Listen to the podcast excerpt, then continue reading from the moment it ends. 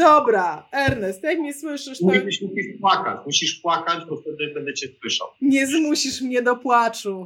No Jestem... jak cię wycisnę, to będziesz ryczeć po prostu jak małe, małe dziecko. Jestem gotowa na ciężką walkę. Ernest, zacznijmy, po prostu zacznijmy. Słuchaj, ty jesteś terapeutą manualnym, czyli parasz się terapią manualną. Czyli co ty zasadniczo robisz? To ty te kosteczki tam przestawiasz? Co ty robisz, chłopie? Ja tutaj się nie dam wciągnąć w taką dyskusję. E, ja jestem fizjoterapeutą, faktycznie specjalizuję się w terapii manualnej, ale traktuję to jako specjalizację, czyli w formie fizjoterapii ortopedycznej. I ja na to patrzę w ten sposób. Oczywiście przesuwalność kosteczek jest to pewne jakby bardzo duże ogólnienie. Tak myślano o terapii manualnej 200 lat temu, ale dzisiaj mówimy o nowoczesnej fizjoterapii ortopedycznej, także to nie to. Mylisz pojęcia. Czyli chcesz mi powiedzieć, że ta terapia manualna, czyli że manualnie ja mam coś zrobić, to to jest coś więcej niż manualnie. Czyli to jest taka ściema w nazwie, tak? To chcesz mi powiedzieć?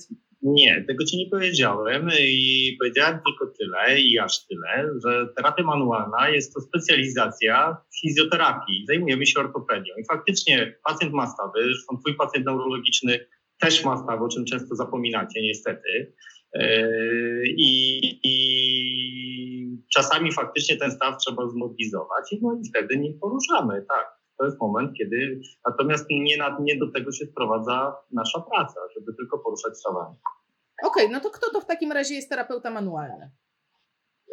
Znaczy, słuchaj, terapeuta manualny jest to fizjoterapeuta ortopedyczny, który się specjalizuje w ortopedii, czyli pracuje z pacjentami, którzy mają dolegliwości ortopedyczne, zaczynając od bólu, kończywszy na urazach, yy, stanach przedoperacyjnych i pooperacyjnych, czyli każdy pacjent ortopedyczny, jakiego jesteś w stanie sobie wyobrazić, od schorzeń poprzez urazy, yy, to jest nasz klient. I w zależności od tego, jakie nam definiuje problemy, tak te problemy rozwiązujemy, a tak naprawdę na końcu pracujemy nad tym samym, czyli nad aktywnością dnia codziennego.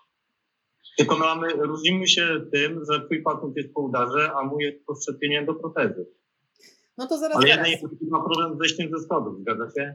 No to zaraz, zaraz. Czyli jeżeli ja pracuję z moim pacjentem i e, mobilizuję mu struktury i dotykam go i go rozciągam, to co? No to ja też jestem terapeuta manualny. No jak tak o tym myślisz, to tak. No dobra, no to kto w takim, razie, w takim razie to kto to jest e, neuroterapeuta, tak? A to ty mi powiedz. No bo ja to traktuję tak, jeżeli ktoś specjalizuje się w neurologii, e, poświęcił dużo czasu, a czasami i dużo środków finansowych e, na to, żeby się e, wyszkolić, wyuczyć, e, kupić masę książek i rozumie specyfikę pacjenta neurologicznego i pracuje głównie z pacjentami neurologicznymi, to dla mnie to jest taki właśnie terapeuta neurologiczny. A ten, który rozumie tę tą taką specyfikę pacjenta ortopedycznego, czyli rozumie e, na przykład na czym polegają problemy przy zwyrodnieniach, na czym pro, polegają problemy przy urazach, to to będzie taki terapeuta ortopedyczny. Ja to tak widzę, chociaż, chociaż my nie mamy tych, e, nie mamy specjalizacji, tak? Więc nie można powiedzieć, że ktoś jest neurologiczny, ktoś, ktoś jest ortopedyczny. Tylko nie mamy formalnie, jeszcze nie mamy, natomiast myślę, że to już jest niedaleka przyszłość. Natomiast y, powiedziałem dokładnie to, co ty powtórzyłaś, ty się z tobą zgodzę, nie będę się z tobą kłócił w tej, tej baterii akurat.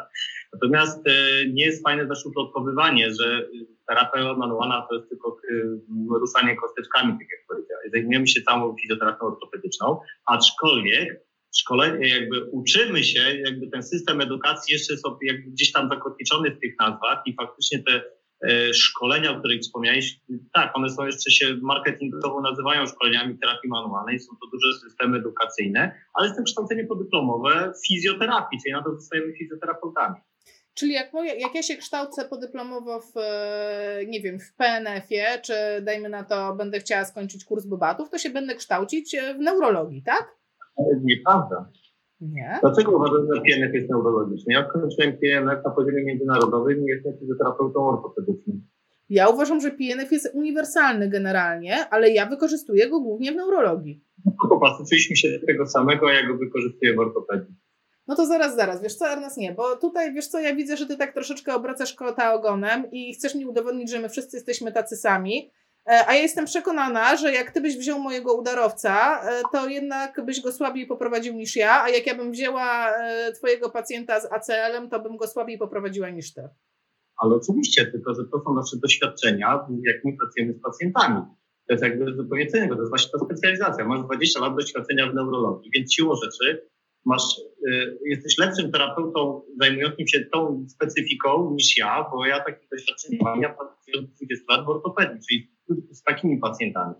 Ale jeśli chodzi o y, metodę chociażby no PNF, no uczyliśmy się takiej samej, prawdopodobnie nawet podobnych nauczycieli. Natomiast ty się dalej uczyłaś bobatów pewnie, ja dalej poszedłem w terapię manualną, czyli właśnie wąską specjalizację i zostałem w ortopedii.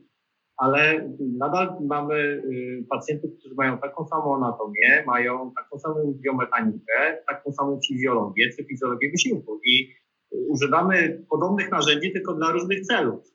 A widzisz, a ja się tutaj nie zgodzę i nie zgodzę się podwójnie, bo Karol napisał, ćwiczenia są uniwersalne, a ja się nie zgodzę. Właśnie, właśnie nie jest tak i wręcz uważam, że dużo szkody właśnie pacjentom neurologicznym wyrządza założenie, że wszyscy e, mogą być poddani tak zwanemu treningowi funkcjonalnemu, czyli tak jakby przełożonemu zwykłemu treningowi sportowemu e, do potrzeb, że tak powiem, pacjenta neuro. Ja się absolutnie z tym nie zgadzam, wiesz? Bo w neurologii jednak ja nie pracuję, znaczy kiedy pracuję z tkankami, to pracuję z tkankami, ale moim głównym obszarem zainteresowania w neurologii jest neuroplastyczność, jest mózg. Więc to nie jest tak, że ja tam zastosuję te same reguły, które zastosuję przy, e, załóżmy, budowaniu mięśnia czy przebudowywaniu e, ścięgien, e, no, tak jak jest w ortopedii. No to są zupełnie inne ćwiczenia i one nie są uniwersalne właśnie. E, znaczy ćwiczenia są uniwersalne, tutaj zgoda, zgoda natomiast jest różna metodyka wykonania tych ćwiczeń. To jest jakby tym, się, tym się różni. Czyli e, jakby no, na tym polega profesjonalna, nowoczesna fizjoterapia, że nie, nie używamy jednego zestawu ćwiczeń do wszystkich, tylko jakby no, ćwiczenie samo nic nie powoduje, tylko metodyka, czyli ilość powtórzeń, obciążeń, pozycji i tak dalej. Natomiast tutaj się z jedną rzeczą z Tobą nie zgodzę. Oczywiście w ortopedii częściej mamy na myśli przebudowywanie struktury i to jest, to jest prawda. Y, budujemy siłę mięśniową, często wytrzymałość struktur, nie tylko mięśni, ale więzadeł, stawów, y, chrząstki, generalnie dużo. Faktycznie bazujemy na przebudowie biologicznej. Ale neuroplastyczność jest również obecna. Jeżeli mówimy o wzorcu ruchowym, to jest nic innego jak neuroplastyczność. I teraz, jeżeli wiemy, że żeby coś zmodyfikować, jakiś wzorzec ruchu czy postawy, skorygować czy wytworzyć od zera, ja częściej muszę korygować, częściej wytwarzać od zera, ale jeżeli weźmiemy pacjenta po wszczepieniu do protezy, czy po tym acelu, który wspomniałeś, który nie chodził przez dłuższy czas, to tak naprawdę jesteśmy w podobnym punkcie wyjściowym, jeśli chodzi o tworzenie wzorców to znowu trzeba wytworzyć kilka tysięcy powtórzeń. I teraz szczerze mówiąc, nie szkoda na to czasu. Jeżeli ja mogę pacjenta nauczyć tego i on potem wykonuje to sam, to dla mnie to już jest trening. Trening funkcjonalny, trening medyczny, jakbyśmy go nie nazwali, tylko ja inaczej dobiorę metodykę ćwiczeń, żeby ten pacjent powtarzał sam to ćwiczenie 5000 razy, niż ty ze swoimi rękoma na pacjencie powtarzasz z nim 5000 razy. Efekt jest ten sam, tylko ja się mniej męczę. A ja się nie zgodzę. Widzisz, ja się nie zgodzę w samym założeniu. Nie startujemy z tego samego punktu. Ale bo, nie, no nie, hej, hej, hej, hej, hej, bo użyję, a nie, nie mogę, przyżyć, nie mogę użyć przycisku mute, wiesz, bo jesteśmy w takiej, straciłam władzę nad programem, więc, więc nawet nie mogę cię zamutować. Ale co chciałam powiedzieć? Ernest, no nie do końca, bo jednak twój pacjent układ nerwowy ma zdrowy, prawidłowo funkcjonujący, i jedyne, co tam się wydarzyło, to on przez jakiś czas nie używał swojego wzorca fizjologicznego, ale generalnie struktury, mam na myśli mózg, tak? E, połączenia nerwowe odpowiedzialne za ten wzorzec, one tam wcześniej były, albo wręcz są cały czas, tylko przez jakiś czas były nieużywane, nieaktywne. A mój pacjent to w dużej mierze on stracił to. On strukturalnie, fizycznie stracił te komórki. W związku z tym jednak ta metodyka e, tej neuroplastyczności będzie zupełnie inna, bo ty pracujesz na czymś, co jest, a ja pracuję na czymś, czego nie ma i muszę wytworzyć nowe. Nie, no to jakieś różnice muszą być między naszymi pacjentami. To nie jest tak, że wszystko identycznie. Natomiast wyobraź sobie sytuację, że bo zakładasz na nogę ortezę już po dwóch tygodniach twój normalny wzorzec chodu albo szybciej przestaje być normalny, zmienia ci się. I pacjenci błyskawicznie zmieniają wzorzec chodu. Jeżeli pochodzą w tej ortopedzie, na szczęście to się rzadko zdarza, ale chodzą czasami 4-6 tygodni, to potem tak naprawdę mają wytworzony nowy patologiczny wzorzec. Oczywiście to może być orteza, to może być gips, ale może również być z powodu bólu. Jeżeli ktoś chodzi długo z bólem, zmienia wzorzec ruchu. Czy to jest kończyny górnej, tułowia, czy, czy, czy, czy wzorzec na przykład chodu jest dosyć takim klasycznym przykładem. Oczywiście nie, nie da się tego pacjenta porównać do pacjenta po yy, no to, to są dwóch zupełnie innych yy, pacjentów, ale mechanizm odtwarzania jest bardzo podobny. Ej, I mechanizm pracy, jakby, jakby metodyka pracy w tym momencie z tym pacjentem, żeby odtworzyć ten wzorzec, jakby opiera się na tych samych zasadach, na tych samych teoriach. No to po co? Tylko szybciej na pewno, bo mamy łatwiej, no bez zdań. Tutaj, nam, tutaj mamy dużo łatwiej. To po co ta cała terapia manualna? Po, to, to, po co ta cała fizjoterapia ortopedyczna? Dajcie ich nam. My jesteśmy ekspertami od tworzenia nowych wzorców. Come on. To no, po co się męczyć? Ale po czy ktoś, czy, ktoś ci broni, to po pierwsze, masz pełną możliwość pracowania z takimi pacjentami, więc jakby no, nie, ma, nie, ma, nie ma żadnego problemu. Druga rzecz to jednak jest to pewne doświadczenie i zobaczenie kilku tysięcy takich pacjentów, no może kilkuset z podobnymi objawami. Wtedy jest tam prościej jest tak samo. No, mi się zdarzyło pracować z pacjentami neurologicznymi. Głównie no, ja, w moim gabinecie mieliśmy taki, przez kilka lat przyjmowaliśmy pacjentów po wypadkach komunikacyjnych, nie mieliśmy pacjentów udarowych, takich miałem praktycznie wcale, ale pacjentów po urazach rdzenia, urazach czaszkowo-mózgowych, y, gdzie byli to pacjenci multitrauma, czyli zarówno ortopedyczne uszkodzenia, jak i neurologiczne. Często pracowaliśmy w zespołach terapeuta neurologiczny, terapeuta ortopedyczny, ale zdarzało się, że trzeba było takiego pacjenta i zbadać, skonsultować, zaplanować terapię, to była moja praca i wtedy nie, mia jakby nie, nie miałem e, jakby wymówki, że jadę na wizytę gdzieś w Polskę, zakwalifikować pacjenta do programu leczenia, że ja nie jestem terapeutą neurologicznym. Nie, musiałem się z tym pacjentem poradzić, żeby go, żeby go zbadać, żeby go ocenić na poziomie aktywności, mimo, że nie jestem terapeutą neurologicznym. Także mam pewne doświadczenia i potrafię przełożyć swoją wiedzę ortopedyczną na neurologię, tak jak swoją wiedzę neurologiczną na ortopedię. Nie podejmuję się pracy z takimi pacjentami, bo mam za mało doświadczeń.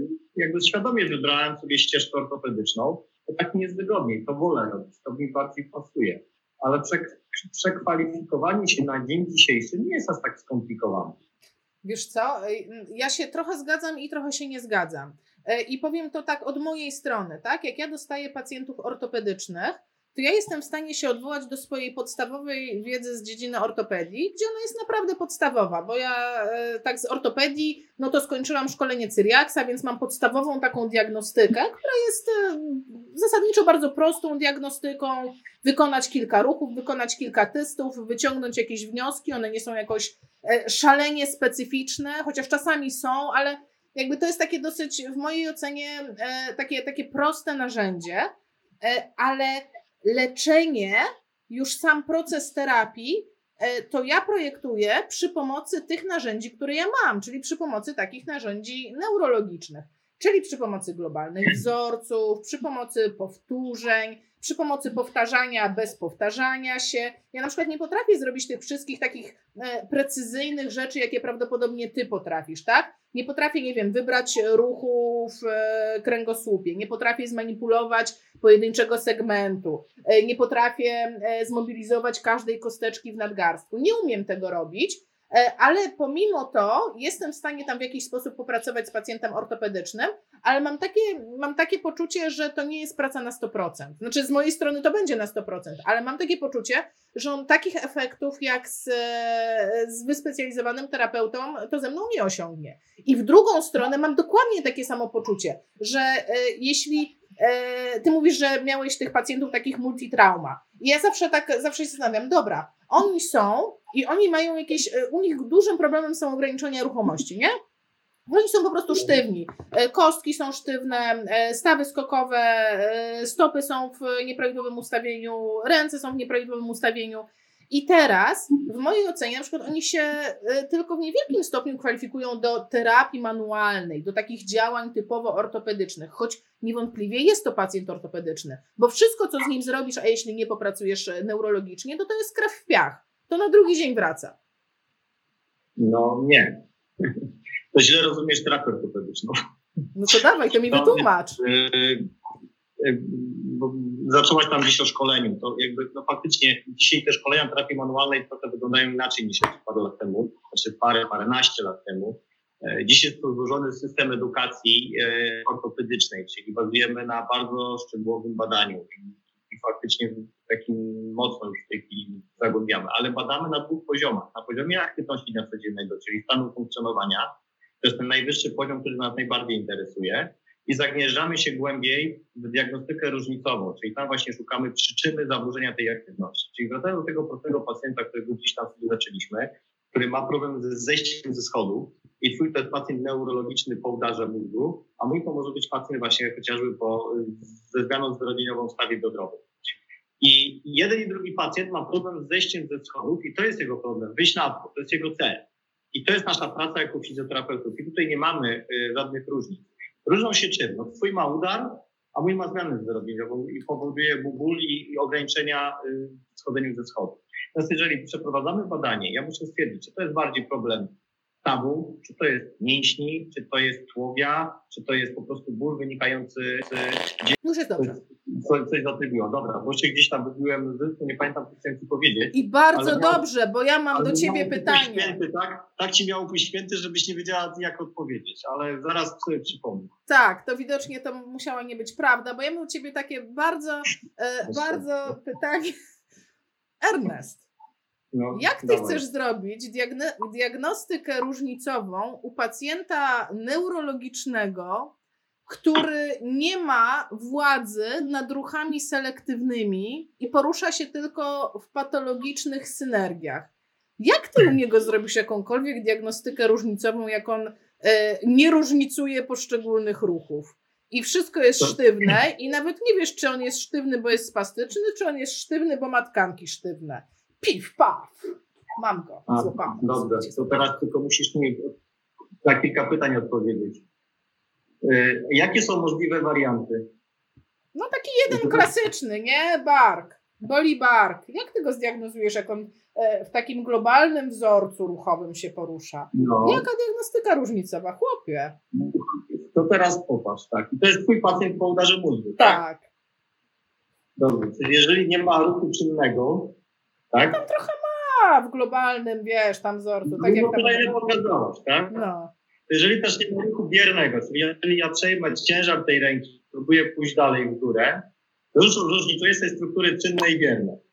To znaczy, jeżeli, jeżeli ja mógłbym pójść do pełnego zakresu tego pacjenta, to oznacza, że on nie ma prawidłowego napięcia mięśniowego, nieważne czy to jest powód odpowiednia siły mięśniowej czy pobudzenia nerwowego, bo po prostu nie podnosi ręki.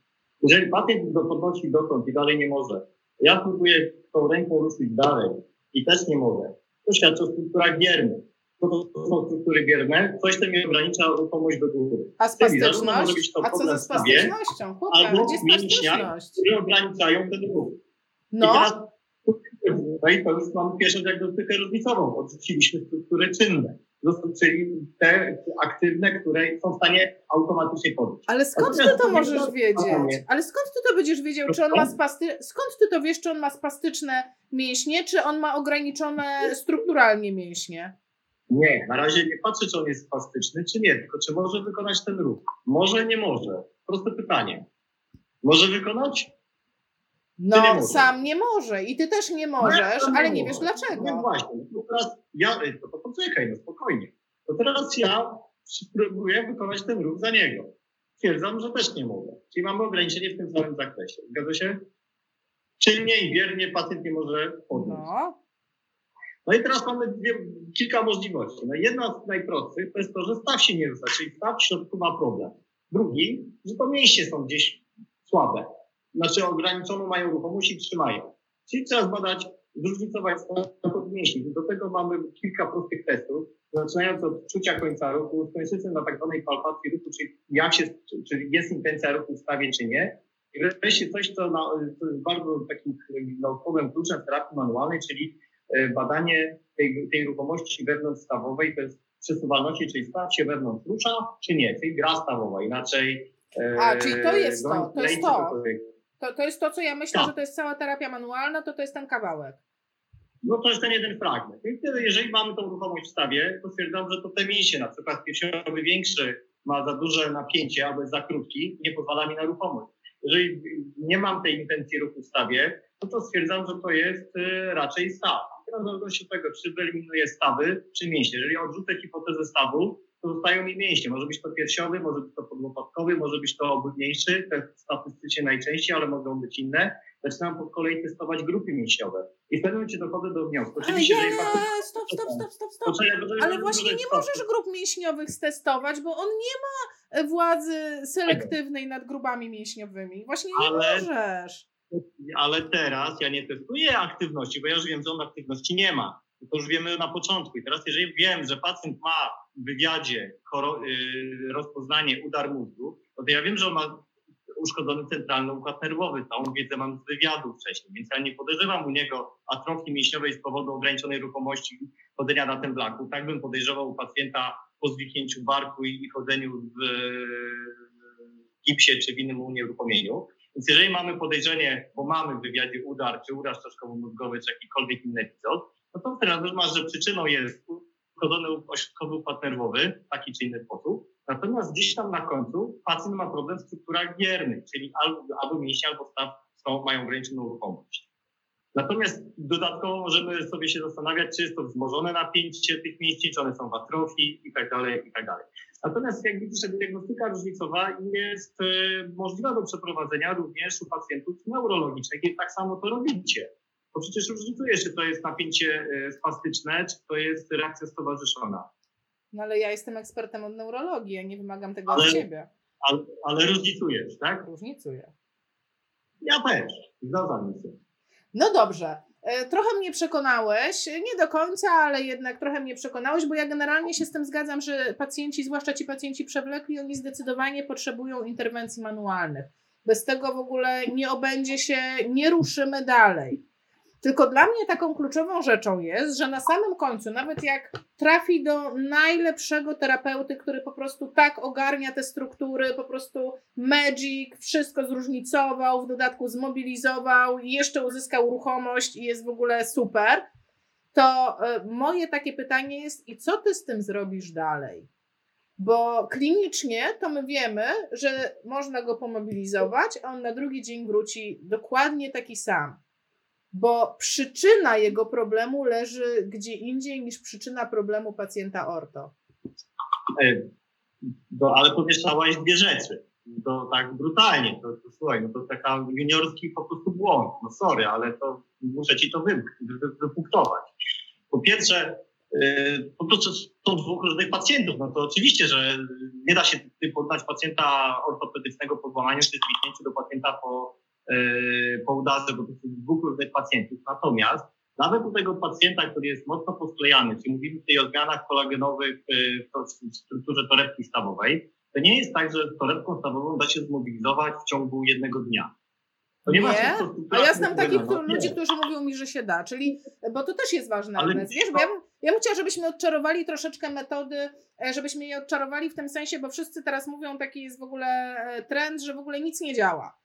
Terapia manualna nie działa, PNF nie działa, neurorehabilitacja, nic nie działa. Więc nic nie działa, działa siłownia. Ja bym chciała, żeby to troszeczkę odczarować w tym względzie, że e, jeżeli określamy, jeżeli próbujemy zbadać całą koncepcję, która jest olbrzymia, tak jak ty mówisz, że terapia manualna, czyli de facto, czyli de facto fizjoterapia ortopedyczna jest tak naprawdę olbrzymią koncepcją, jest działem fizjoterapii. I ja dokładnie tak samo uważam e, na temat neurorehabilitacji, że to jest po prostu generalnie koncept jakiś, czy moja koncepcja PNF to jest coś dużego, to ciężko zbadać naraz coś dużego. Możemy przebadać konkretne narzędzie, które działa, tak? Czyli nie wiem, czy yy, jakaś technika działa w PNF-ie, czy jakaś mobilizacja działa w terapii manualnej.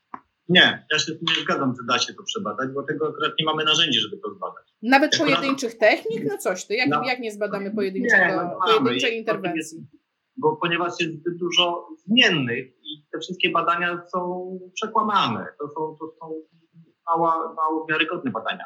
Teraz zobacz, wracając do tego barku, o którym mówiłeś. Zależność, znaczy to, w jaki, jaka jest jakby stan tej struktury, my tego nie wiemy. My nie mamy jak tego sprawdzić.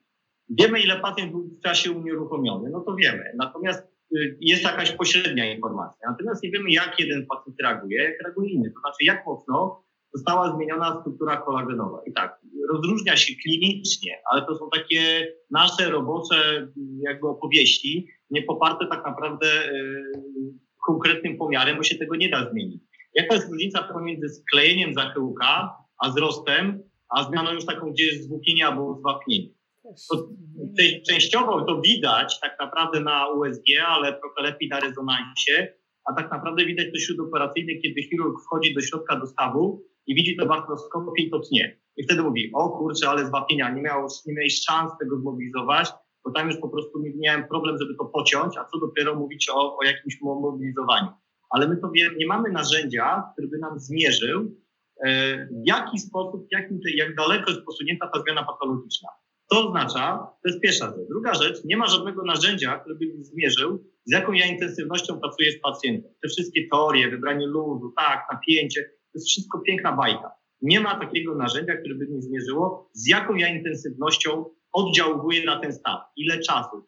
Wiemy, że to działa, natomiast nie wiemy, ile ma to działać, jak długo, z jaką intensywnością. To są wszystko empiryczne doświadczenia i doświadczenia y, fizjoterapeuty, który właśnie nabywa w miarę lat pracy, że dobiera sobie tą e, intensywność do swoich pacjentów i monitoruje. I tak naprawdę każdy pacjent też inaczej zareaguje. Czyli mamy niepowtarzalnych pacjentów, bo każdy ma trochę inaczej zmienioną strukturę. Mamy niepowtarzalny bodziec, niepowtarzalną intensywność tego bodźca. Także to jest rzecz, której się absolutnie dzisiaj nie da w żaden sposób porównać. Wiemy, że to działa, ale nie wiemy, czy to będzie działać u tego pacjenta dwa dni, dwa tygodnie czy dwa miesiące. Wszystko zależy od tego, jak, jak daleko jest posunięta ta zmiana strukturalna. Ernest, e, ale jak nie wiadomo, jak to działa, bo to jest główny zarzut, zarzut teraz do terapii manualnej, że każdy czuje inaczej, każdy wybiera inaczej. Ty mówisz, że nie da się tak naprawdę określić tej siły, kiedy ty wybrałeś, kiedy ty naciągnąłeś. E, ja pamiętam, jak się, jak się uczyłam terapii manualnej, to tam były stopnie 1, 2, 3. Ja e, ni do dół nigdy żadnego nie mogłam rozróżnić, ja dlatego przestałam się tego uczyć, bo ja tego nie czuję. E, czyli, ej, stary, to po co ty tego uczysz? A widzisz, ale no ja uczę tej terapii manualnej, ale nie uczę stopni, bo ich nie rozumiem. Tak samo jak ty, także tutaj jest wszystko ok. Natomiast jeżeli to, czego uczymy, to zobacz, jeżeli przede wszystkim uczymy właśnie tej diagnostyki różnicowej, żebyśmy wiedzieli, co robić, bo to jest ważne. Masz wiedzieć, czy masz mobilizować staw, czy rozciągać mięśnie za, za krótkie, czy te, które są słabe, masz je e, stymulować do tego, żeby były silniejsze. To masz wiedzieć. Czy problem leży w stawie, więzadle, w strukturze nerwowej, mięśniowej, gdzie? To jest, to jest najważniejsza rzecz w terapii manualnej, diagnostyka. Jesteśmy diagnostami tak naprawdę i tym się najwięcej zajmujemy. Praca na strukturze to jest jakby jedno, a praca na aktywności to jest drugie. Musimy znaleźć przyczynę, czyli która to jest struktura, jej funkcja odpowiada za tą aktywność.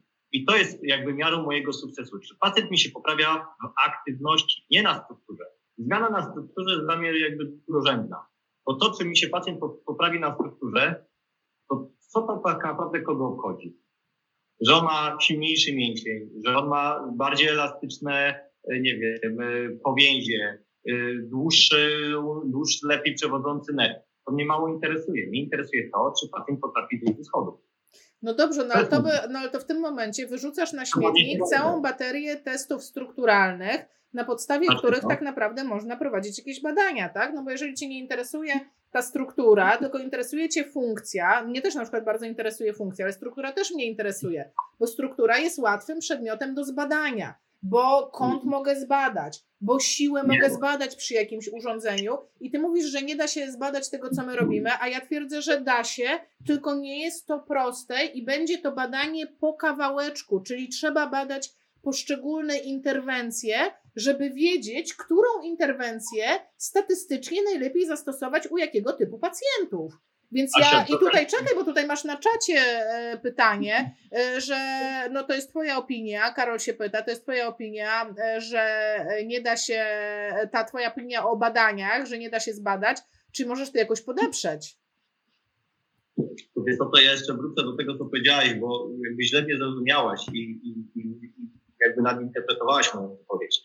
Ja nie powiedziałem, że, że nie interesuje mnie struktura w kontekście, że w ogóle mnie nie interesuje. Pracujemy na strukturach, ale musimy ją przełożyć na aktywność. I w tym kontekście bardziej interesuje mnie aktywność. I sama poprawa na strukturze jest dla mnie niewystarczająca, jeżeli nie potrafię jej przetransferować na poprawę aktywności pacjenta. Czyli zakoń, rozpoczęcie i skończenie pracy na strukturze, bo to jest jakby największa pułapka wszystkich terapeutów, e, którzy się parają e, w ortopedii i nazwijmy to terapią manualną. Czyli to nie jest tak, że zapominamy, że istnieje struktura. No nie, no tak się nie da. No jakby no, można powiedzieć, że połowę czasu spędzamy jednak w pracy w, w tych strukturach, natomiast bardzo jest ważne to, żeby nie zakończyć pracy na, tym, na tej strukturze.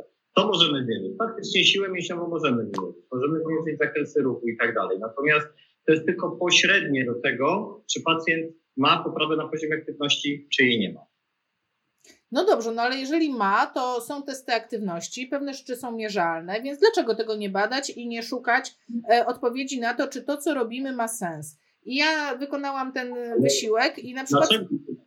Ja na przykład sprawdzam, co w neurologii ma sens. I E, I e, bardzo dużo, może inaczej przesadzam, nie bardzo dużo, ale jest sporo materiałów w Evidence-Based Medicine, w Cochrane, w, jest sporo przeglądów systematycznych, które kierunkują mnie na to, czego potrzebuje pacjent neurologiczny i co się sprawdza. I ja na przykład weryfikuję to, co z nimi robię. I wiem, że pewne rzeczy są bardziej ważne, a pewne rzeczy są nieważne, a pewne to robimy tylko z przyzwyczajenia. Jak na przykład, nie wiem, chłodzenie opuchniętej ręki. W neurologii jest taki sy syndrom Sudeka, nie wiem czy słyszałeś, bo nie wiem czy e, uczą o tym w ortopedii. To jest taki syndrom i wiesz, taka spuchnięta ręka i tradycyjnie my, my to trochę chłodzimy. Ale, to, to, ale nie ma żadnych dowodów, że to chłodzenie działa. No i widzisz, no i jakby to jakby w żaden sposób się nie kłóci z tym, co ja powiedziałem. Myślę, że w tym kierunku właśnie powinna iść nowoczesna rehabilitacja, że mierzymy poziom stanu funkcjonowania. Bo taki jest y, trend dzisiaj światowy, że dzisiaj tego potrzeba w medycynie i takie jest stanowisko Światowej Organizacji Zdrowia, żeby mierzyć stan funkcjonowania, bo to jest tak naprawdę jedyna obiektywna rzecz. Oczywiście y, to, co powiedziałem wcześniej, nie mamy narzędzi, które mi zmierzą, z jaką ja intensywnością pracuję na pacjencie. I nie da się zaprojektować dzisiaj badań, które byłyby powtarzalne, jednorodne, e, metodologicznie, że dobierzemy taką samą grupę pacjentów, takimi skalnymi schorzeniami i dobierzemy bodźce, które będziemy na nich, e, na nich e, prowadzić, żeby to były powtarzalne bodźce. Popracujemy manualnie. To nie jest maszyna. To nie jest, nie, nie dawkujemy nie dawkujemy tak jak lek, że wiemy dokładnie jaka dawka czynna biologicznie została przekazana pacjentowi. Naszym bodźcem w tym momencie są nasze ręce i to jest niemierzalna, rzecz niepowtarzalna. No ale ćwiczenia są totalnie dawkowalne. Jest e, siła maksymalna, wytrzymałość, procent tej siły, tak, powtórzenia, obciążenie to jest totalnie mierzalne. To jest jedyna rzecz, która jest od lat udowodniona w rehabilitacji. Naj, najmocniejszy ewidens ma aktywność fizyczna. Jak ćwi że ćwiczenia działają, tak. No nie, no ja się z tym zgadzam.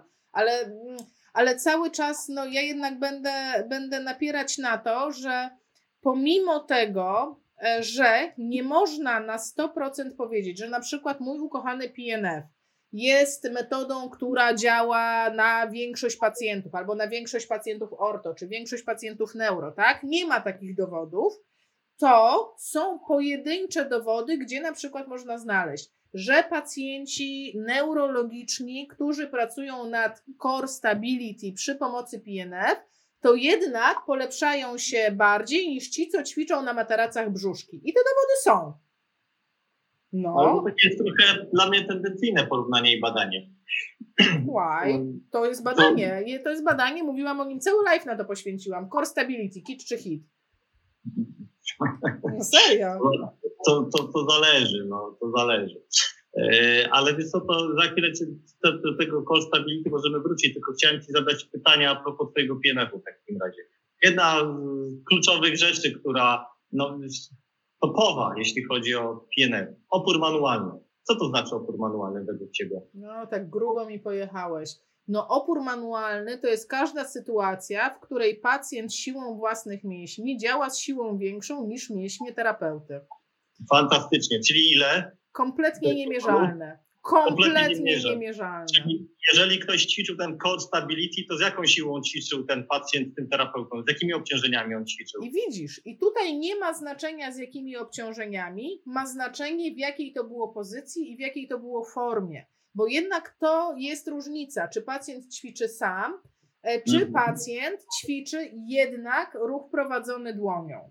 I tutaj no, bez dwóch zdań, tak, że sam fakt położenia rąk na pacjencie będzie zmieniał jego ruch. No tak, czyli jakby nie miałaś wpływu na opór, czyli nie znasz kompletnie metodyki tego ćwiczenia, to jest pierwsza rzecz. Opierasz się na doświadczeniu fizjoterapeuty. Pytanie jest, kogo wzięli do badania? Instruktora PNF czy kogoś po kursie podstawowym? Ilu wzięli tych instruktorów? Jednego, czy pięciu, czy pięciuset? No bo jakąś grupę musimy mieć. Czy grupa badana to było 20 osób, czy półtora tysiąca? No i teraz każdy miał inny opór manualny. Czyli de facto jedną rzeczą powtarzaną to było to, że były ręce na pacjencie. I tutaj się pełnia, pełna zgoda. Stabiliz trening stabilizacji jest bardzo trudnym treningiem. Położenie pacjenta samemu sobie, choćby nie sprawnego, zdrowego i mu wytłumaczenie, słuchaj, teraz będziesz ćwiczył core stability, zrobi nam takie wielkie oczy i się popuka w głowę i stary chyba cię pogięło, co ty do mnie mówisz. E, mało tego, sami jak zaczniemy na sobie ćwiczyć, to się okazuje, że to wcale nie jest takie proste i połowa fizjoterapeutów nie potrafi prawidłowo przyjąć tych pozycji. I to robią te ręce terapeuty. Czyli mówimy o lepszym wykonaniu ćwiczenia versus gorsze wykonanie, bo bez nadzoru.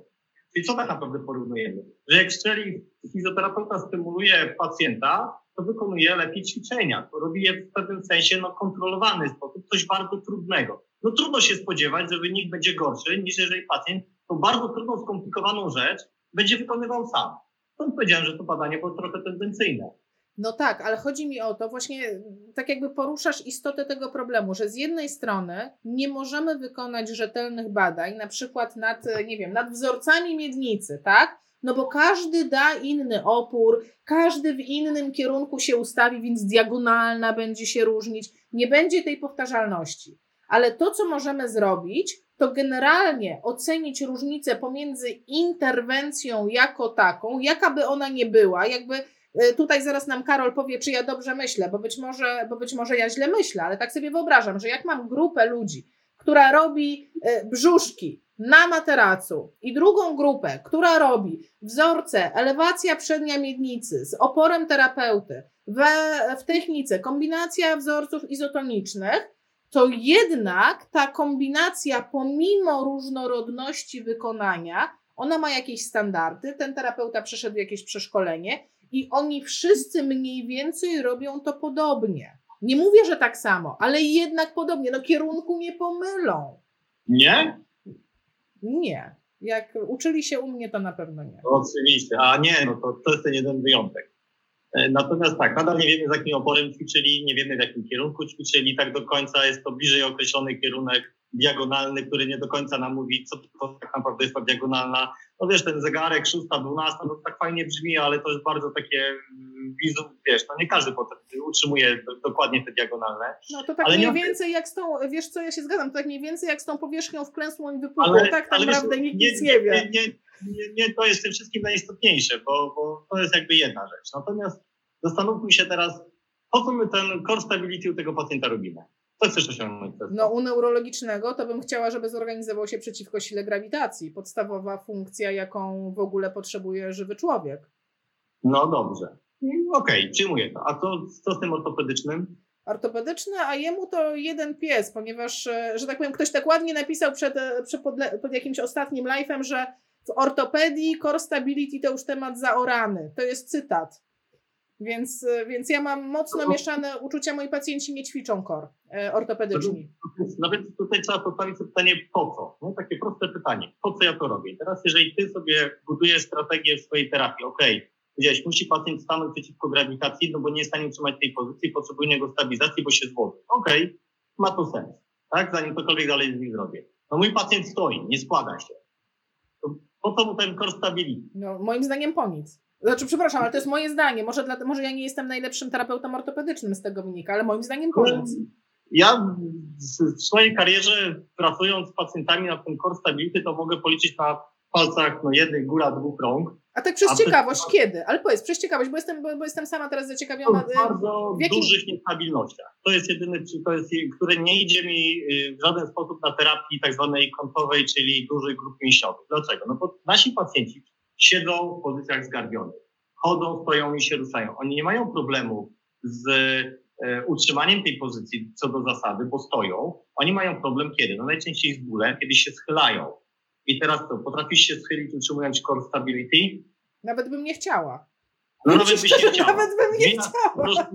Rano, jak wstaję, żeby założyć kapcie, to się po prostu każdy z nas zwija i to trzyma. No mięśnie grzbietu trzymają tak naprawdę. I teraz, jeżeli inwestujemy w trening, no właśnie, siły wytrzymałościowej, po prostu pacjenci ćwiczą z ciężarkami, z ketlami, z handlami, a wręcz najprostszy forma treningu, którego uczymy pacjentów, to martwy ciąg, jeżeli tylko się da pacjenta to namówić to tak naprawdę ćwiczenie jest banalnie proste. E, uczy się go w ciągu jednego dnia, jednej terapii, to odbieramy tylko obciążenia. Najsłabsi pacjenci ćwiczą na siedząco bez ciężarów, się schylają. Ci trochę z, większym, z mniejszym bólem do, już ćwiczą na stojącej i im wykładamy po kolei ciężarki, bo tak naprawdę e, z ciężarem własnego ciała musimy się schylać, a dopiero jak ten ciężar nam wzrasta, to musimy utrzymywać tą prawidłową e, ustawienie ochronne, ale de facto trenujemy mięśnie, mięśnie grzbietu. Czyli co robimy? Trenujemy w pewnym sensie w cudzysłowie core, ale chociażbym ktoś wziął, no gdzie to jest tam potem? No nigdzie. Dlatego, że jak siedzę przed komputerem, to ja też tej pozycji, pozycji nie mam. Teraz ty siedzisz, ja siedzę, trzymamy core stability? Oczywiście. No, tak, jasne. Oczywiście. Ja, ja specjalnie Teraz mam ekran tylko dotąd. Dotąd mam mhm. ekran, a dalej nie widać. E, Ernest, a ja takie zadam Ci pytanie, podchwytliwe. E, znaczy nie, no ono nie jest podchwytliwe, ono cię, ono, ja Cię zapytam, jaka jest Twoja opinia na ten temat. E, bo martwy ciąg jest bardzo fajny, uwielbiam martwe ciągi, ponieważ zarąbiście ukształtowały mi tylną stronę ud i tyłek, ale uważam... Słucham? Brazylijska pupa. Brazylijska pupa, zdecydowanie ale e, one na przykład nie widzę tak do końca wartości w nich, jeśli chodzi o plecy. Jeśli chodzi o plecy, ja zdecydowanie bardziej wolę Jefferson Carl, który zakłada, że jednak powolutku się zginasz i masz ten segmentalny ruch w kręgosłupie e, i jednak jest to bliższe temu dla mnie, co się dzieje z pacjentem na co dzień. Bo ja na przykład nie uczę pacjentów tego takiego schylania się, a teraz kucnij, napnij się i dopiero się schylaj, tylko oni, się, oni mają żyć normalnie, naturalnie. Tak jak powiedziałeś, jak zakładamy skarpetki, to ja się zwijam do tych skarpetek. I ja tego ale, uczę i orto, i neurologicznych, tego samego, ale, bo tego Asia, potrzebujemy. Tutaj znowu pełna zgoda, to co Ci już powiedziałem. Zaczynamy ćwiczenia z ciężarem własnego ciała, pacjent ma się schylać i, i się schyla. Mało tego, sprawdziliśmy, tutaj nie mam żadnych badań, to jest moje empiryczne doświadczenie, że jak dokładamy 10, a nawet 15% y, ciężaru zewnętrznego, procent masy ciała, nawet do 20, to spokojnie pacjenci to robią właśnie ze schylenia. Mało tego ze skrętoskonu, bo tak się najczęściej schylamy, czyli się schylamy, jednocześnie skręcamy. E, I tak jak dokładnie się schyla rano do butów, tak to ćwiczymy, bo właśnie w tych pozycjach musimy pacjentów zabezpieczyć. Dopiero jak ten ciężar się zwiększa powyżej 30% masy ciała, zaczynamy ustawiać ten kręgosłup w takich ochronnych e, e, ustawieniach, i czyli wtedy przechodzimy do klasycznego martwego ciągu. Czyli jeżeli ktoś ćwiczy z małym ketlem 5-10 kg przy wadze 100 kg, to bez problemu może się schylać. 10% jest naprawdę bardzo bezpieczne. Emerytki ćwiczą z takim obciążeniem i sobie dają radę. Więc u takich trochę bardziej sprawdzonych, silniejszych ludzi dochodzimy nawet do 20-30% masy ciała i też dają radę. Oczywiście stopniowo. Także jak najbardziej tak, zaczynamy od pełnego zgięcia, bo pacjent ma się zginać i przebywa niestety dzisiaj w zgięciu większość swojego życia. Siedząc, schylając się, wysiadając z samochodu, rzadko kiedy utrzymuje tą piękną sylwetkę wyprostowaną. Piękna teoria w książkach do ortopedii i na ulotkach ketanowych, no i nigdzie więcej. Chyba to, już, chyba to już jest przeszłość, już myślę, że coraz więcej osób tego nie robi ogólnie. No dobra, wiesz co? A ja mam takie pytanie killer po prostu, kolejne. No, bo ja na przykład z moimi pacjentami neuro to albo ćwiczę w ogóle bez obciążenia, albo wręcz w odciążeniu.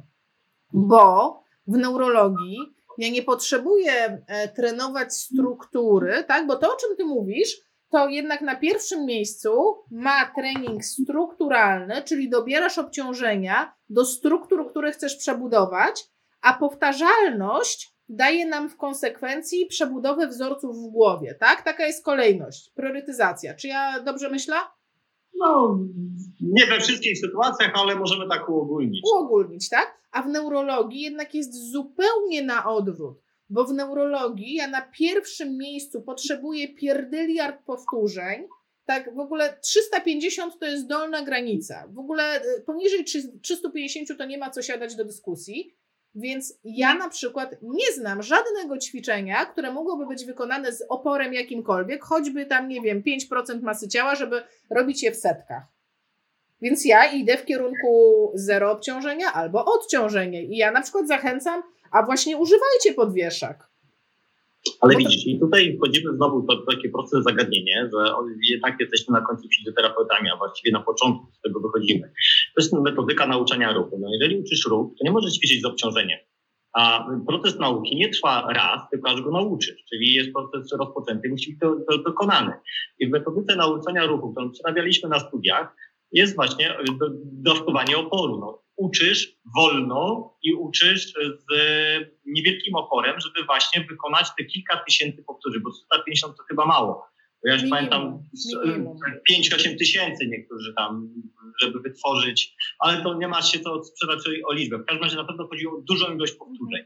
Jeżeli pacjent ma wykonać dużą ilość powtórzeń i będzie od razu ćwiczył zbyt dużym obciążeniem, no to jasne, że to nie jest to, to nie jest nauka ruchu. Pełna zgoda. Ale czekaj, ale z drugiej strony, ale z drugiej strony, Ernest, zobacz, jak nie czujesz ruchu, i to znowu się tyczy ortopedii, to mi się sprawdza u pacjentów. Jak ktoś nie czuje ruchu, to ja właśnie daję mu opór, no bo teraz pytanie, czy on nie czuje, bo stracił e, w głowie reprezentację korową tego ruchu, czy on nie czuje, bo, bo zaginęła mu na drodze nieużywania propriocepcja.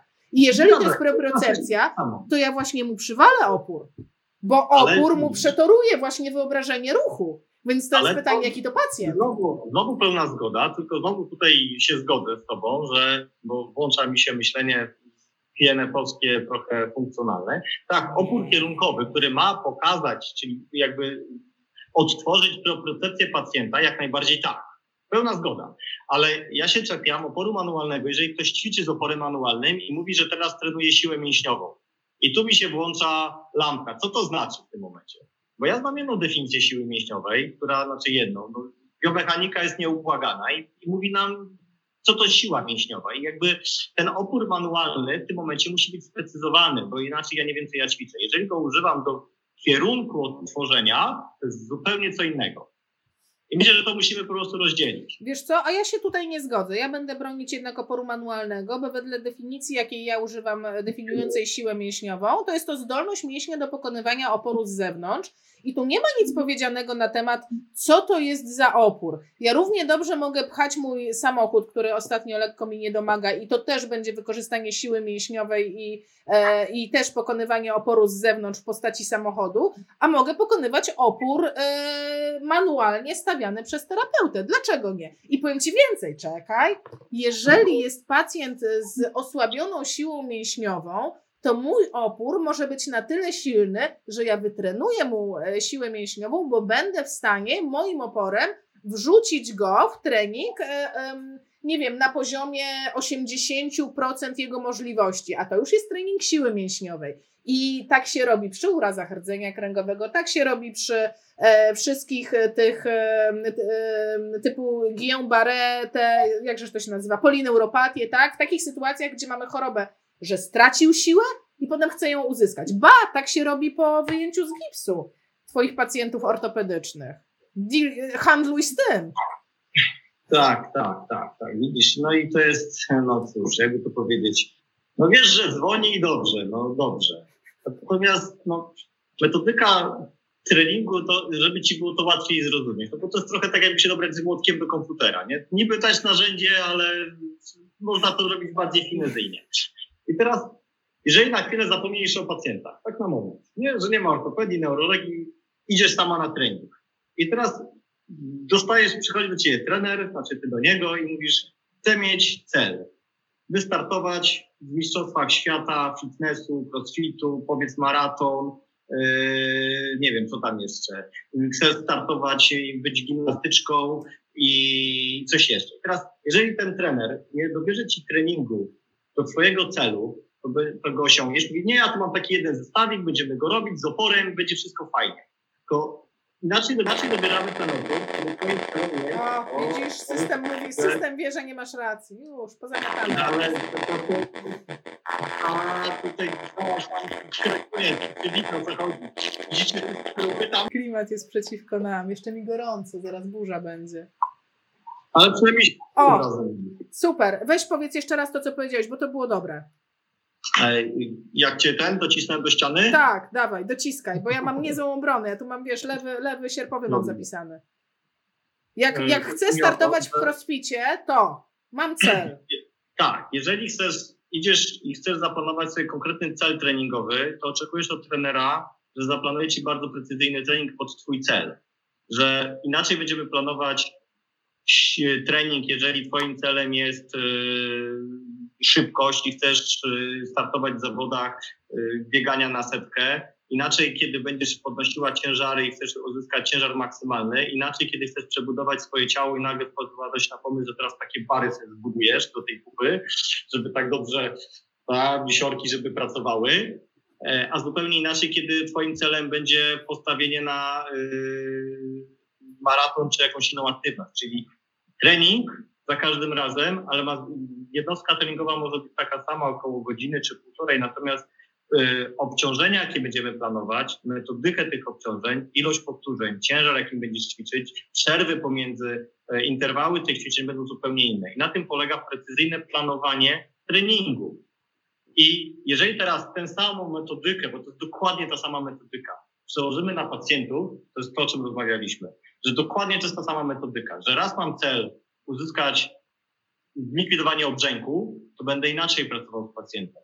Jeżeli ty masz na celu odtworzenie ruchu, to będziesz inaczej pracować. A jeżeli moim celem jest zbudowanie siły mięśniowej, bo pacjent nie może wejść na czwarte piętro, bo po prostu nie ma siły, ma za słaby mięsień po operacji, no to z nim trenować siłę.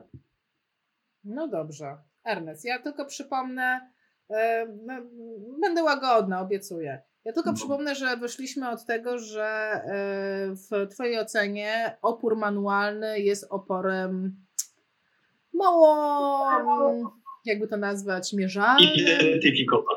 O, to, Nie to nazwijmy. precyzyjny. No dobrze, a ja mam tylko, ja mam taką, jedno, tylko taką drobną uwagę, e, żebyśmy pamiętali skąd wszyscy wyszliśmy e, z uczelni, na której na pierwszym roku nauczono nas świętego testu Loweta. E, Ja tak dla przypomnienia powiem tylko, że test Loweta jest znany pod hasłem Manual Muscle Test i generalnie opiera się na badaniu manualnym siły mięśniowej. Czyż w związku z tym nie najbardziej właściwym sposobem dawkowania oporu będzie opór manualny? Y, Dobrze, tylko przypomnij mi rocznik tego testu, 1964, 68, Czyli znakomicie przebadane narzędzie funkcjonujące od y, 100 lat. No to czegoż chcieć więcej? Wciąż to robimy. W dodatku jest to dosyć łatwe, bo my wiemy, że tak naprawdę jak mam pacjenta, to on potrzebuje mieć tą siłę 4 czy tam 5, czyli tak naprawdę to trochę więcej niż pokonać Czekaj. ciężar. a popatrz mi, jakiego używasz telefonu? Też Ja? takiej budki, budki na żetony, takiej co była kiedyś, co na pocztę całą lepieć i zamówić rozmowę? Tak, Czy zmieniłaś chwyt. tę technologię? Tani chwyt, tani, tani Zmieniłaś chwyt. technologię, ale Wszędzie. poczekaj, to jest chyba za naszych czasów to światłowodów nie było, a teraz jakoś się łączymy i gadamy. To jakoś jednak zmieniłaś technologię na te nowsze, a tutaj ja nie mówię o technologii sprzed 50 lat, tylko mówię o tej sprzed 20 już w tej chwili. Przerzuciłaś się, chętnie korzystasz, nie? Ernest, No ja wiem, że próbujesz, ja doceniam to, że próbujesz wyjść z tej sytuacji, ale prawda jest nie taka, że ma tego Lowet wychodzić, tego się nie da obronić po prostu to, co powiedziałaś. To jest po prostu, wiesz, no nie do obrony. Czekaj, bo Karol napisał, Ile rozwiązanie 50 lat temu? No ja, ja rozumiem, ale dzisiaj jest to absolutnie nie da się do niczego tego powiązać.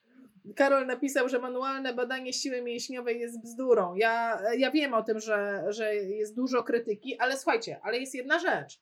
Nie możemy, e, nie możemy jakby pozbawić obiektywizmu takiego badania, czy pacjent jest w stanie podnieść rękę do góry, czy nie jest. Czyli de facto sprawdzić, czy mamy siłę 3. I ja nie twierdzę, że ja jestem w stanie zbadać, który mięsień ma tą siłę, bo nie jestem, mam tę świadomość. Ja wiem o tym, że narzędzie nie jest, e, nie jest właściwym narzędziem do badania poszczególnych mięśni, ale funkcjonalnie, no to jest to. Albo podniesie rękę, albo nie, albo ją podniesie razem ze szklanką, albo nie, i albo wstawi ciężkie pudło na, e, na półkę, albo nie. I tak naprawdę ja nie potrzebuję mieć w życiu, przynajmniej w obrębie kończyn, nie wiadomo jakiej siły mięśniowej. Znaczy fajnie by było, ja każdego pacjenta wrzuciła, żeby nie było w trening e, siłowy, tak? Ale jak patrzę przez pryzmat neurologii, to ja się będę cieszyć, jak on podniesie rękę e, w sile mięśniowej 3, czyli będzie miał na tyle wyregulowane napięcie, że ta siła będzie użyteczna. Ale widzisz, to wchodzimy powoli do sedna tematu i dzisiaj to, co mamy dobrze zbadane i możliwość badania tego, to właśnie jeśli chodzi o pomiary siły mięśniowej, mamy dzisiaj naprawdę dużo możliwości badań laboratoryjnych, ale już nie tylko, bo coraz bardziej są dostępne urządzenia pomiarowe i mam nadzieję, że one z czasem się zrobią bardzo dostępne. I nie mówię tu tylko o tej y, badaniach napięć izometrycznych, bo one są akurat mniej istotne, tylko o badaniach siły koncentryczno-ekscentrycznej, czyli w aktywności. Jesteśmy w stanie zbadać w obiektywny sposób, czyli y, w dziulach, w watach, y, ile, jaką moc generują przy danej aktywności. Teraz jeżeli zrobimy badania, to jest myślę pole do popisu dla przyszłych badaczy, że pacjent z bólem kręgosłupa potrzebuje yy, przewlekłym, żeby go nie bolało, wygenerować 12 tysięcy watów w teście palce podłoga. Bo jeżeli ma mniej, to odczuwa przewlekły ból. Nie wiemy dzisiaj, czy to jest 5, 3, 8, jaka jest zależność. Jeżeli ten pacjent, o którym mówiłaś, że podniesie rękę, ale jeżeli badamy na zdrowych jednostkach, żeby podnieść rękę w izolowanych warunkach, to mięśnie tłowia, stabilizacji łopatki, wszystkie razem, oczywiście nie da się tego określić, które, muszą wygenerować 8 tysięcy Julie, żeby pracowały. Jeżeli potem mamy takie normy, kiedy się powstaną, to jesteśmy w stanie potem się do tych norm odnosić w terapii. Ja myślę, że to jest przyszłość naszych badań. Ja się nie zgadzam. Dzisiaj mamy dobrze A ja się nie zgadzam. Pozamiata to neurologię. Mamy dobrze pobadaną fizjologię wysiłku. No. Mamy dobrze pobadane parę innych rzeczy. I na tym bazujemy. Natomiast wracając do tego jakby w początku tych pytań, ja bym w ogóle dzisiaj nie szedł w tym kierunku, czy da się zbadać siłę mojego nacisku na tkankę, jak oddziałuje, bo to ja mogę jeżeli nawet powstanie takie urządzenie kiedykolwiek, to być może ono zbadał mój konkretny nacisk u tego konkretnego pacjenta. Natomiast nigdy nie będziemy tego w stanie robić jako coś powtarzalnego i zresztą nie ma takiej potrzeby. Wiesz co, Ernest, ja się zgodzę z tym, co powiedziałeś, ale tylko w kontekście pacjentów, którzy mają sprawny układ nerwowy. Bo jeżeli myślimy o pacjentach neurologicznych, którzy na pierwszym miejscu to nie mają kontroli ruchu skory, mhm. a na drugim miejscu, jako wynik tego braku kontroli, czyli de facto nieużywania, to oni nie mają siły, to u nich wszelkie pomiary w dżulach, w watach są kompletnie bezsensowne, bo w idealnych warunkach to myślę, że można by, nie wiem, utrzymać im tą siłę mięśnia, nie wiem, przez elektrostymulację, no nie wiem. Bo to tylko ale, struktura, to jest głupi mięsień. Ale, ale ja potrzebuję, e, potrzebuję mieć komputer, który powie temu mięśniowi, włącz się. I ja tego komputera ale, nie mam. Ale widzisz, to musisz wyjść z pudełka, zacząć myśleć kreatywnie. Zobacz. Ja myślę bardziej o pacjentach ortopedycznych, stąd dałem Ci kilka przykładów faktycznie. No ale teraz weźmy pacjenta, który, no ja lepiej znam niż bo akurat udar, udar jest dla mnie dosyć abstrakcyjnym pacjentem, ale pacjent po e, urazie rdzenia chyba problem z siedzeniem. No na czym polega jego problem z siedzeniem? Że nie utrzymuje tej pozycji, nie jest stabilny. Jeżeli chcemy go obiektywnie badać, wystarczy, że założymy żyroskopy i sprawdzimy jego wychylenia.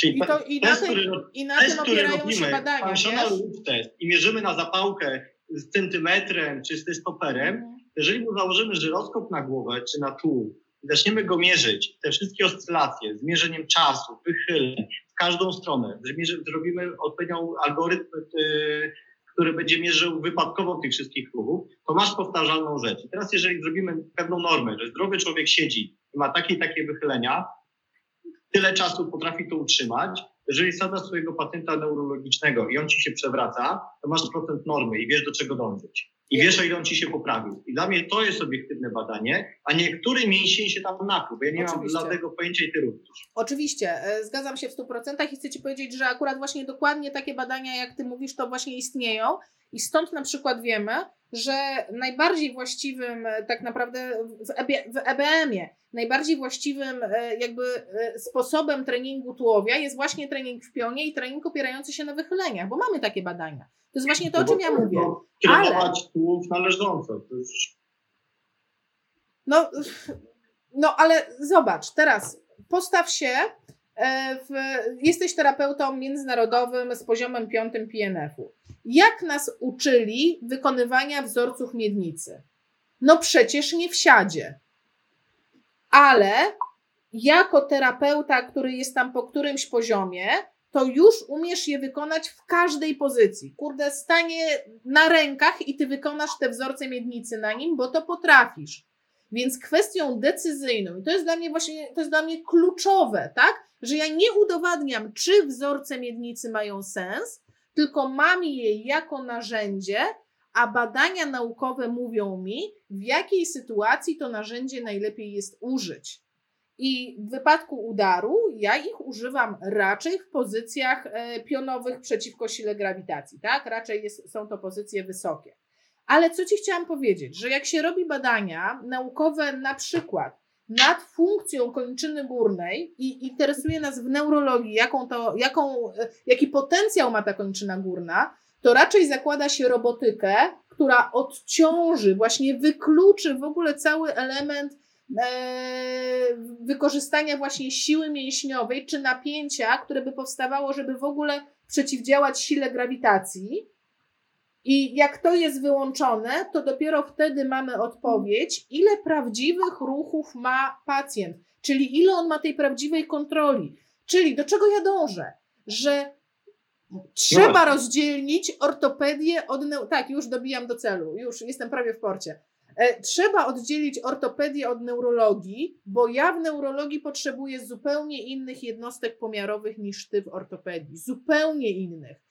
I, innych narzędzi. Innych, tak, tak, tak, tak.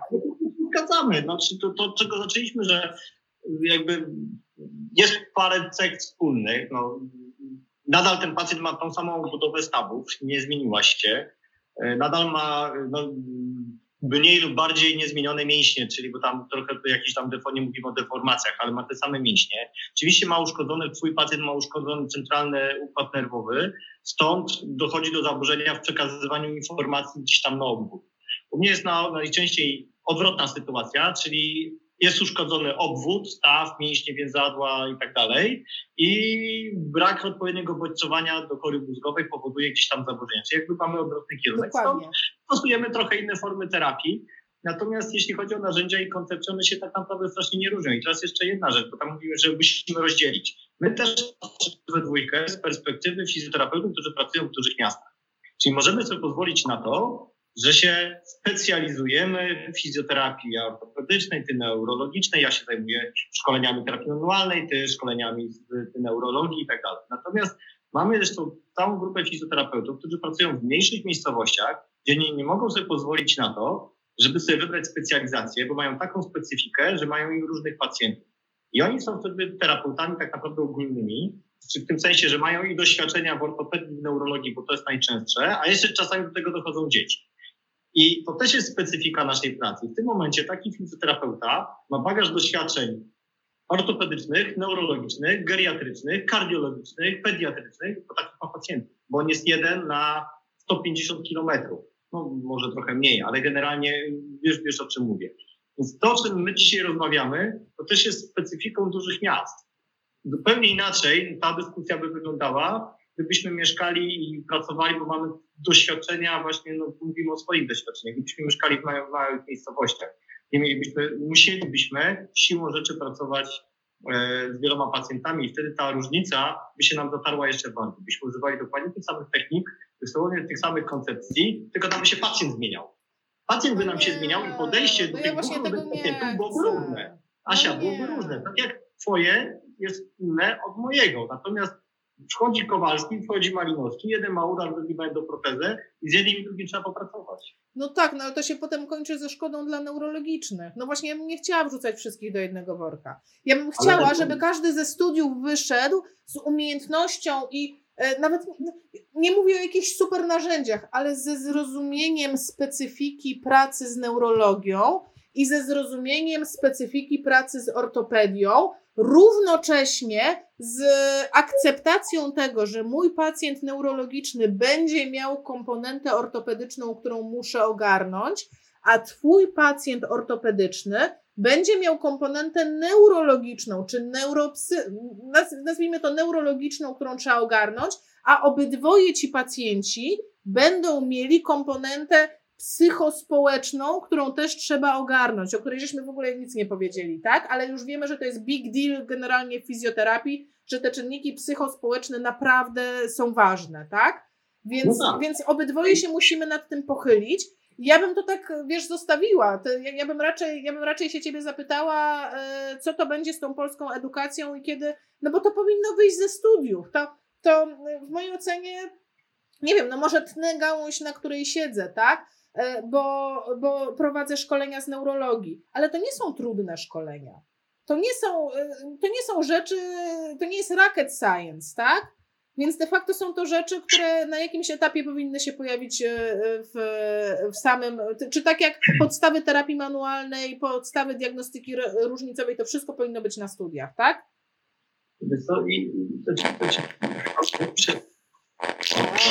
A czy tobie nie dzwoni telefon w tym czasie, kiedy to się dzieje? Okej. Okay. możliwości, ja nie mam wpływu na to, czego się uczy na uczelniach. To jest jakby no, lekka przesada. Natomiast wiesz to ja myślę, że y, jakby tu są dwie rzeczy, dwa aspekty. Pierwsze, że wbrew pozorom na tych studiach nas nie, uczy, nie nauczyli tak wcale źle i mało, tylko yy, albo trudno powiedzieć, po przy której stronie ta wina była, zawsze lepiej zwalić się na tych innych, e, że nie potrafiliśmy tej wiedzy przetransferować. Tak, tak. E, I to jest, myślę, największy problem. E, minęło parę lat, nie chcę tam wymieniać, znaczy ile mamy już lat, ale już parę lat minęło, więc myślę, że i edukacja na uczelniach się zmieniła, bo fizjoterapia się zmieniła. I tak jak my ją zapamiętaliśmy 20 lat temu, można mówić, E, to była zupełnie inna i polska e, rehabilitacja była zupełnie w innym miejscu, ona się dopiero rozwijała. Pamiętam, że siedzieliśmy w ławkach często z naszymi wykładowcami, jeśli chodzi o szkolenie podyplomowe.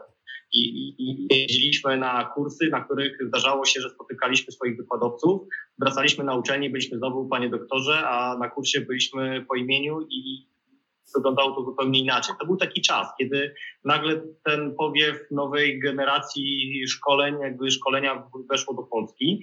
Natomiast ci ludzie się wykształcili, wyedukowali, więc oni myślę, że dzisiaj ten poziom edukacji jest na dużo wyższym, nowoczesnym poziomie niż, niż my mieliśmy, to na pewno. No, zmienił się też system jakby odbioru. Zacięło. Ernest, zacięło cię. Nie wiem, czy u wszystkich. Połączenie przerwane. Wystąpił